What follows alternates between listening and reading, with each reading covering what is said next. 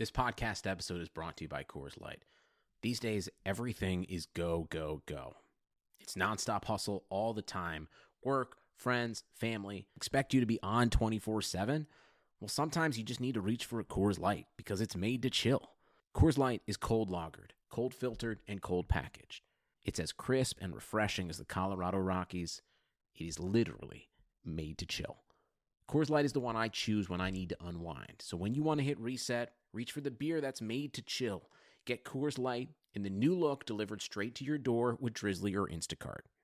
Celebrate responsibly. Coors Brewing Company, Golden, Colorado. What up, listener? We wanted to take a second to thank you for listening to this Blue Wire podcast. Be sure to show your support to this pod by subscribing and dropping a five star review on iTunes, a follow on Spotify, or the appropriate DAP for any other platform you might be listening on. And if you're enjoying this show, chances are you'll like one of our 75 other sports podcasts. Find more shows you'll love at BlueWirePods.com. Thanks again for listening, and now back to your regularly scheduled podcast. All right, guys, this podcast is brought to you by betonline.ag. We'll talk about them later in the show. This is our trade deadline podcast. Very excited to get this going. Make sure you subscribe to The Athletic to, to read Alykhan Bijani and his fabulous work. And yeah, guys, let's get into it. Blue Wire. Russell Westbrook is off to Houston. It's going to be scary. Not for us. no! James Harden just caught a body here in Los Angeles. And Westbrook is on the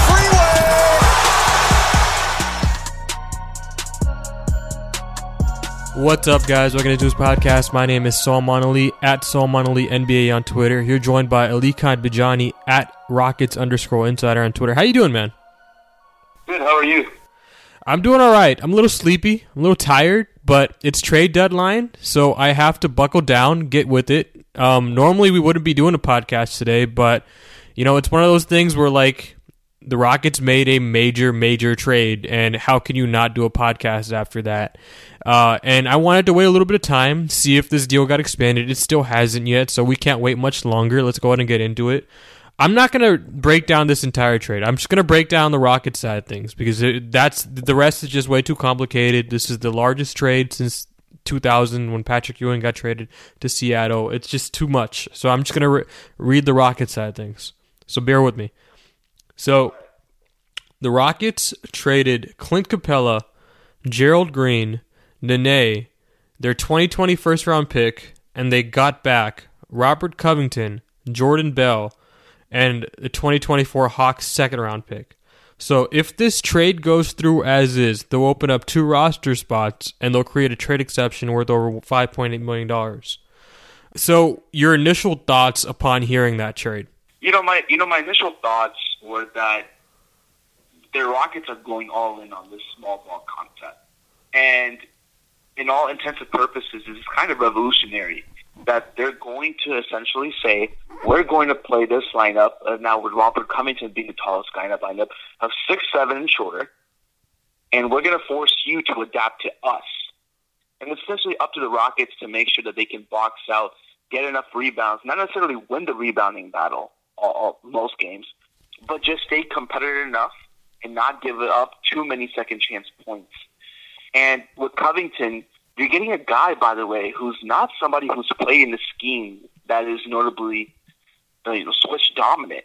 It's, he's been a great guy to come off the weak side, help in the passing lanes, be a good one-on-one kind of defender. But he's done that within a structured defense, which is why he's been able to excel um, in Philadelphia, in Minnesota, places like that. And so when he comes to Houston now, you're going to ask him to kind of change the way he's played defensively a little bit. Not saying it's not going to work. I'm just saying it's it's going to be a little bit of an adjustment. He is a great one-on-one defender, but playing in a style like Houston's, where it's switched base, where communication is essentially everything, is going to be good and bad. I think for me, the biggest thing that Robert Covington will do for this defense is bring another guy besides PJ Tucker to help. And what I mean that is that when PJ Tucker is off the ball on these on these switches, he's able to kind of help Harden, Westbrook, whoever loses their man, help recover on their assignment and kind of make things go back the way it was in terms of rotations. The Rockets had this a few years ago, and then you're essentially going to have a similar rotation now albeit if there's another another move, another not another move to be made with Danuel House. Well, you'll be have Danuel House, you'll have Robert Covington, and you'll have PJ Tucker. Three guys kind of alternating that four or five spot. And oh, by the way, you have Thabo Sefolosha. But the way the Rockets like to like to do it three years ago, two years ago, when they switched everything, they're going to have one of House, Tucker, and Covington on the floor at all times uh, to be able to play the style of the style of play they want to. So I think defensively, this is a great move for them in terms of what they want to do. Um, and I know that you have a lot of thoughts on offense. Well, I'll, I'll go. I'll go ahead and get back to the defense really quick. So this allows them to to switch everything again on defense, which they haven't been able to do since 2017-18, the year that they won 65 games. Uh, what the Rockets found out pretty quick the next season was they didn't have the personnel to play the same way defensively, and now they get to double down, triple down, quadruple down on. I'm not even calling it small ball. I'm calling it micro ball because their their center is six five, and what small ball traditionally entails is having a center to at least play the first 10 minutes of the game. The Rockets aren't even going to play around with that. They're not messing around with that. They're not even giving putting up the charade. They're going to start with with PJ Tucker at center and they're going to, you know, play with a small center the entire game. And when I mean small center, I mean small center. Like some like most teams play small ball with a six eight guy at center. The Rockets play small ball with the six five guy at center, and they're going to be doing that for forty eight minutes a game. And you're probably going to lose the rebounding battle for forty eight minutes a game. But what the Rockets are saying here is that we are good enough to force enough turnovers to, to where that doesn't even matter anymore. We're going to force 17, 18, 19 turnovers per game we're going to lead the league in forced turnovers. We're going to we're going to be a good defense that way. Our switching is going to allow us to play in transition a lot more on offense. And going back to the offense uh, side of things, like I mean, it's hard not to bring this back to the Russell Westbrook trade, right? The Rockets, I don't think they do this move if they still have Chris Paul because then you can surround James Harden with three shooters at all times and with Westbrook, you can only surround him properly with their starting unit with only two. And now they get they get Clint Capela out of the lane. They they get a properly spaced floor. So what they lose is pretty obvious. They lose that lob threat, and you know PJ Tucker sitting on the dunker spot, making a second defender pay for helping over. But what they're what they're thinking is that second defender is going to help over to the to close out the shooter, and if he doesn't, we have an open three. You don't have an open dunk anymore, but you have an open three that you didn't have before. So it's interesting. Um, it's going to be harder to trap Houston. I think that's a big part of this that I haven't seen discussed a lot. Like you can't like it's really really hard to trap a team that has three shooters on the floor at all times. And I think they're going to play a, a lot more transition basketball as odd as that sounds because they're up there in pace right now. They're going to bomb threes. They're going to shoot. I think they're going to get to 50 or more threes per game this year. Um, this is different, man. I like your your gut instinct as someone who's been around basketball his whole life. Like it's like I'm not like it's just repulsive, right? Like you've never seen a team try this before, play without a at least one traditional center. But the Rockets, um, to their credit, and, and in my trade column today where I wrote about the trade, I, I like initially I wanted to give them a C plus, but I, I gave them a B minus because I kind of respect the fact that they're going all in on what they want to do. They know what they are. They're going to double down on it. They're going to, you know, they're to go back to their roots defensively, which is switching everything. Which, uh, which, you know, they they have not done the past year and a half. You know, they they played more of a drop back scheme with uh, Clint Capela uh, sliding back a little bit. And now th- this allows them to play switch defense. And, you know, it'll be interesting if, as you said, you know, Rocco can play that style. I think he can.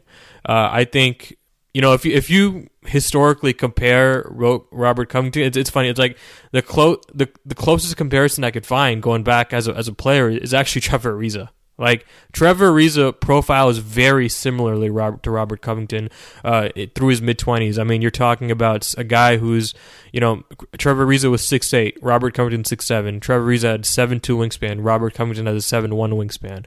You know, Trevor Ariza maybe wasn't the wasn't the offensive player that Robert Covington was, but Robert Covington certainly wasn't the defensive player that Trevor Ariza was. So like you you know you can nitpick a little bit, but they're pretty they profile pretty similarly. They have for the first time in two years, they finally have a proper replacement for Trevor Ariza, someone who can move laterally on the perimeter with the best of them.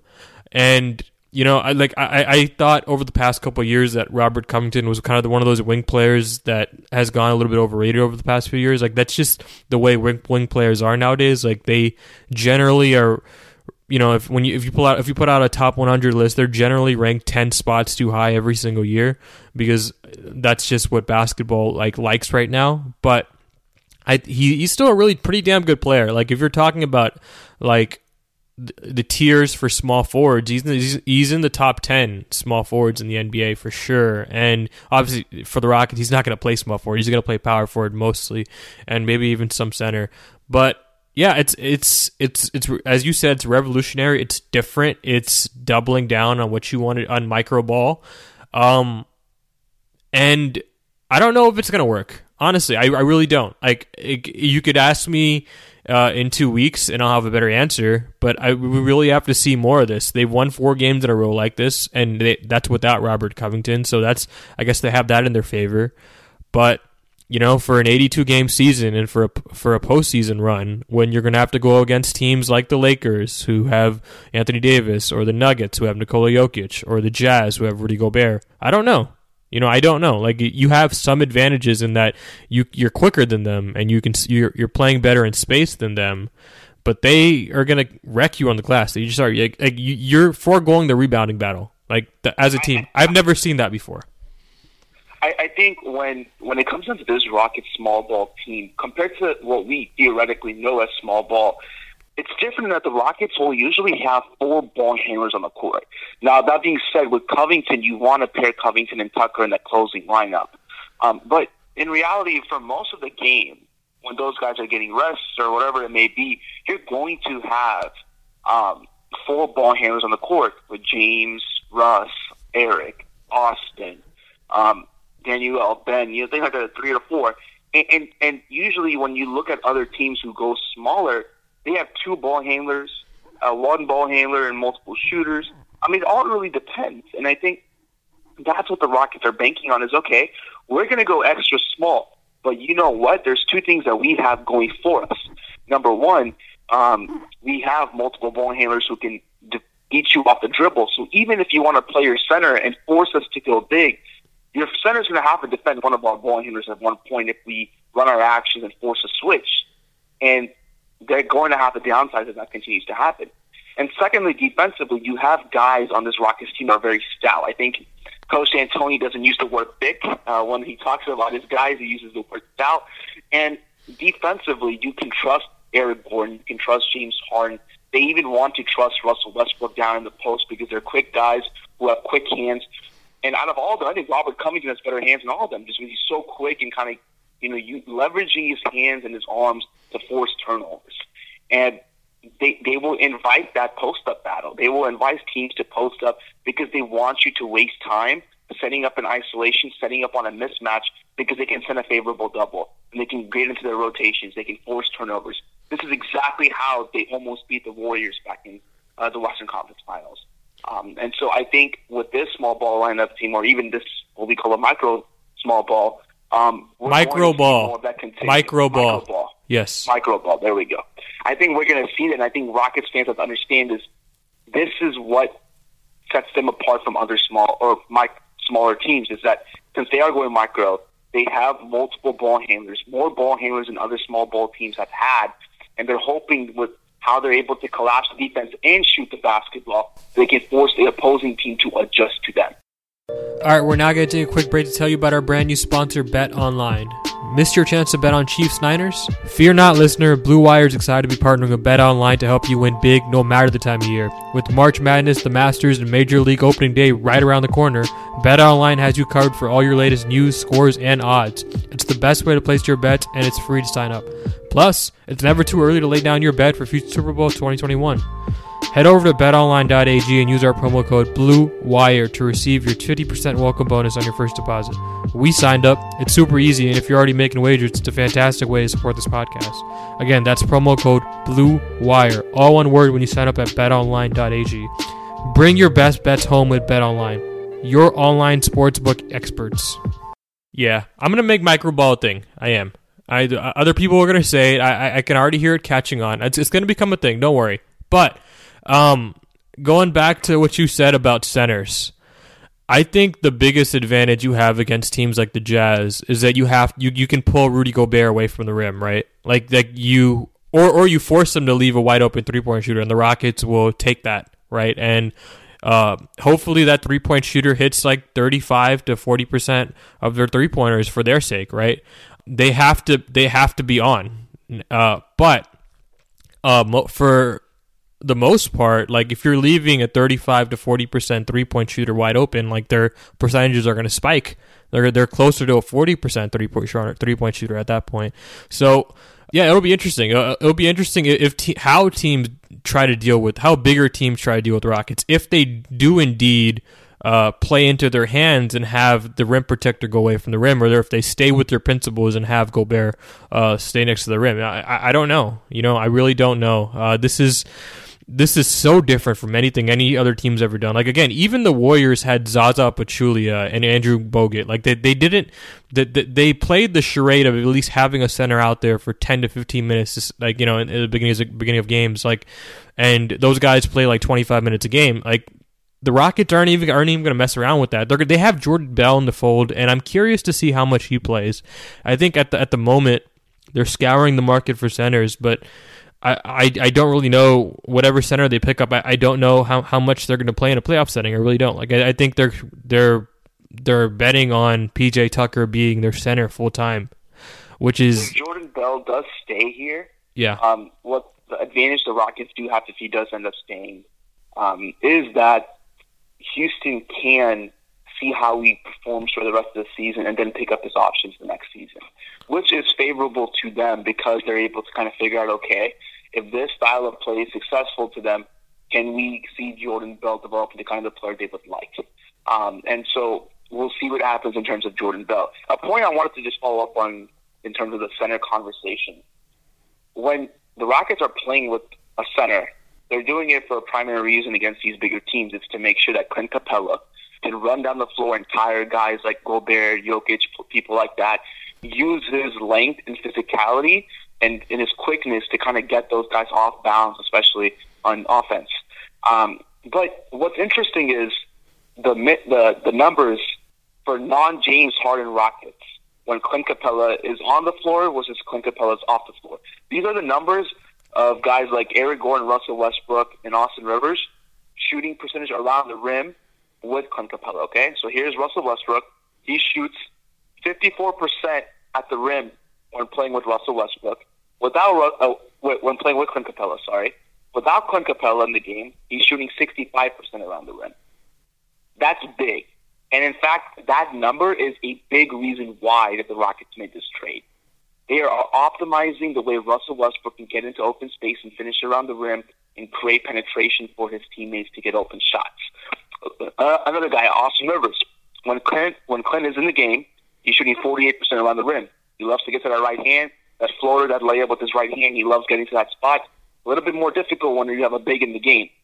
When they go small ball and Clint Capela is not in the game, Austin Rivers is shooting 63% around the rim. Lastly, Eric Gordon. He, I, I, I'm, I'm going to say the caveat. His numbers are a little bit skewed because the fact that he, he was injured early in the season. He's still coming back, but when he has played with Clint on the floor, 27% around the rim. Without Clint, 62% around the rim. Those are really big differences um, when you look at the minutes that they spend with Clint versus out Clint and how, without Clint and how they're shooting around the rim. And with the way the Rockets are playing, their points in the paint has actually increased these last few games. They're shooting a lot of threes for sure, but they're getting to the paint so much. And if guys like Austin, Eric, and Russell, three guys who defenses work close out hard on and kind of forced to create offense can score that well at that high of a percentage around the rim, that's only going to make the small ball attack much more potent. So l- let me ask the central question here is, uh, and I, I know it's not fair the way I'm going to frame this, but let's just say this is their last move. Let's say this is the only move they make at the trade deadline, which I, I doubt. Like I think they're going to do more. But let's say this. By the way, Salman, I just want to give a quick shout out to Polar Fall on Twitter at Polar Fall. These are his numbers that he pulled up for me today. Um, and just so I, I want to just give him a quick shout out for those numbers. Those guys are terrific. It's a terrific comparison to see how well Clint, um, how well you know where the Rockets were doing with and without Clint on the floor. Sorry about that. Go ahead. No, you're good. Uh, so going back to the question, so like let, us just say this is the last move the Rockets do at the deadline, and, again, I don't think that's the la- it's the last move they do. Let's say let's say it is for the sake of this argument. Did the Rockets get better today? I don't know. I'm not ready to say they got better. I don't. I. I still have to watch the film. I still have to, you know, look at the way everything goes and how everything finishes out. But as of today, I don't know if they've gotten better somewhat. Yeah, I, am kind of with you. I I don't know either. Like it's so confusing. Like and you almost never want to doubt what Daryl Morey and that brain trust has in that front office. Like they're usually way like three steps ahead of us. But I I mean I got to tell you like like playing without a at least one good center is it's risky. Like it's it's really risky again, especially against the Lakers and against the the Nuggets and against the Jazz. Like going back to uh, our center conversation, like they, they've lost the biggest advantage they had in that Denver series. Like Clint Capela killed the Nuggets. He killed the Nuggets. Like the Nuggets could not defend that pick and roll with Harden and, and Capela, and that that is just gone. It's just, it's just gone. That that's that's something they don't have to worry about anymore. Like I'm pretty sure the Nuggets are at least a little bit happy about that, but they ha- they ha- they now have a new advantage. Like Jokic now has to guard a shooter for 48 minutes, which you know I, it'll be interesting to see how that goes. Like I, I again like we have to see this. Like I, I'm with you. We have to see at least like two weeks of this, and um, you know one thing I can say the Rockets have in their favor is they picked up a pretty damn good player here. You know, like they they, they if you're gonna if you're gonna find if you're gonna swap out uh, a wing for Clint Capela, this is one of the wings that makes it worth it, right? Like you, you can't do this like Jae Crowder or Marvin Williams. Like you have to do it with someone strong, uh, someone athletic, and someone still relatively young. Uh, and um, the Rockets did that. Um, I, I, again, let's let's talk about if the Rockets expand this trade. What did they do? It looks like they're scouring the market for Eastern Conference centers, uh, according to Kelly Iko's last report. Um, and you know there are a lot of options there. Uh, Alex Len's an interesting guy from the Hawks. Uh, it, it, would work conveniently there because the Hawks are in this trade. Um, you know, you could you could go to the Warriors, see if you can nab Kevon Looney. You know, that's the ideal, right? Like that's that's the guy that the Rockets wanted um, this summer, and he would fit beautifully into a switching system. So th- that that's another option. You know, I, I there there are a bunch of options here. Is there someone that sticks off the page for you? Is if if the Rockets expand the trade, or if this is the trade and they scour the market after the trade for centers? Is there someone that you're looking at that okay, this is someone that fills in that hole for the Rockets temporarily? You know, I think there's a lot of guys out there. Um, I really like Aron Baynes. I think he'd be terrific, but and Daniel Theis too. I think when the conversation with the Celtics was going on about different players, I think Theis would be great here. But when you're looking at the types of centers that the Rockets need, it's not just about the rim running. It's also about the type of screener that the Rockets can get. Somebody who's physical, able to kind of open up driving lanes for James. Um, that's going to be important because when you go against a guy, when you go against teams like Denver and Utah, there's two different styles of play the Rockets have against those two teams. One is they're going to run spread pick and roll.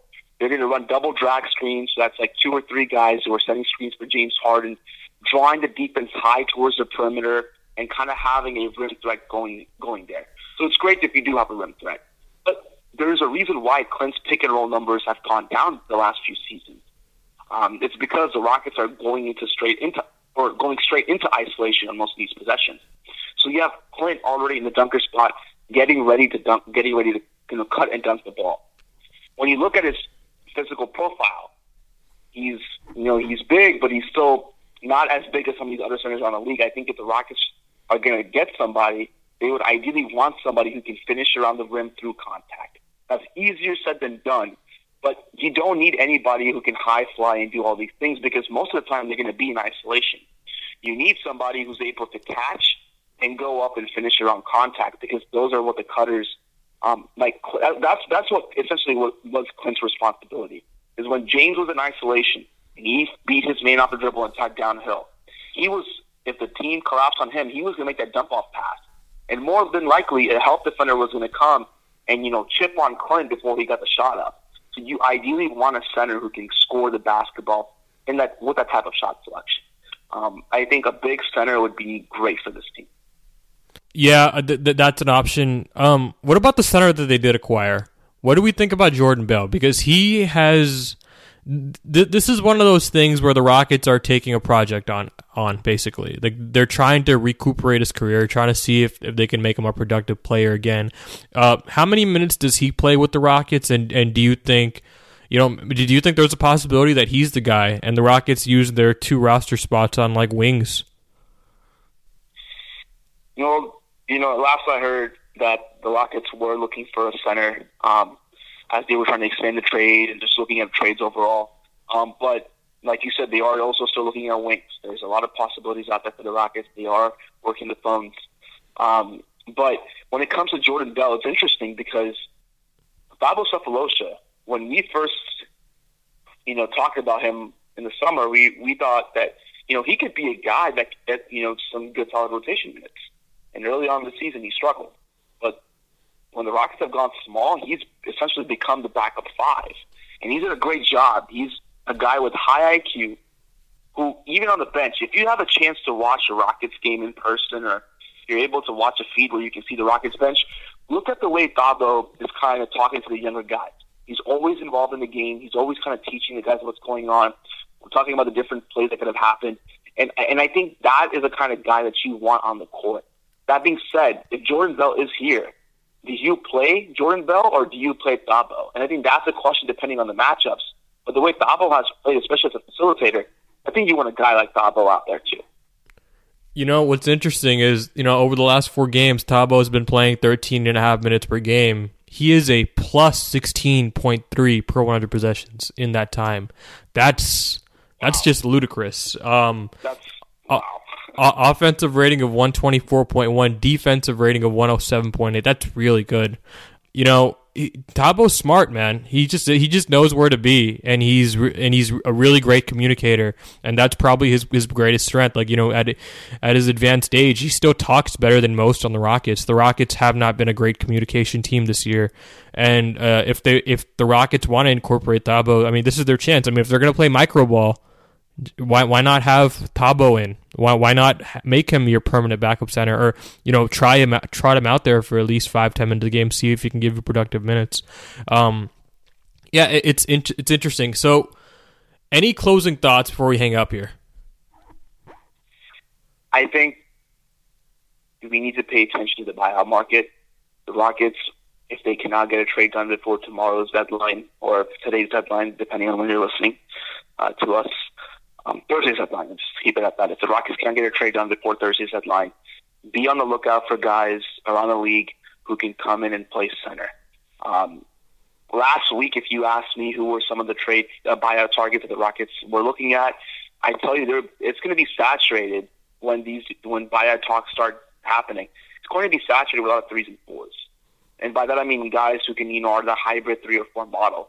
What the Rockets need is a hybrid four and five model. Now they hopefully have that now with Robert Covington, but they're still going to need a, a center or two to help spell um, time, especially when they want to go big. They want to make sure in case anything happens, especially with matchups, they have a capable center who can play and kind of be trusted to um, go against Jokic, Davis, guys like that. But they're all in a small ball. Um, I think more than anything, this trade tells me that it's up to James Harden and Russell Westbrook. This team has adapted to Russell Westbrook totally. They took what Russell Westbrook's strength is, is to get to the rim, spread out, five out offense, and they essentially gave away their best young prospect on the team in Clint Capela for a wing who can help Russell Westbrook be successful. And if that doesn't tell you that this team is all in this season and is willing to do whatever it takes, draft capital withstanding, to make that happen, this is it. This is the season. Rockets are all in. And if you're a Rockets fan, you're hoping that the moves they're making, the moves that they have made, are going to give this team a good chance. And I, and I, I look at small ball in this way. That you know that old cliche, high risk, high reward. I think the way the Rockets are going to play and the way we want to play, it's the best variance they have towards winning a championship. And that's what the Russell Westbrook trade was all about: is to increase their ceiling to get to that point. I think going in all all, all in on small ball is to help increase that variance and give them a better chance to get to that championship. What I'll say here is this: this trade reminds me a lot of what the what the Raptors did last year by trading Valanciunas for Marc Gasol. In that we did not see that coming. It it was very clear that the the Raptors were all in on winning a title this season, and it seems like the Rockets are there too. You know, like I, I remember a conversation at the Sloan conference with uh, like Daryl Morey was recalling a conversation he had with um with Jeff Van Gundy, and this is back when the Rockets had Yao Ming, and what the numbers were telling him were that, were that the Rockets were better with Dikembe Mutombo on the floor than they were with Yao Ming, and Jeff was like, "Okay, so what do you want me to do with this?" And uh, Daryl was like, I, I, don't know, I'm just, I'm just telling you," and, and Jeff was like, "Listen, you either believe this or you don't." And that's kind of where the Rockets are today. You either believe this or you don't.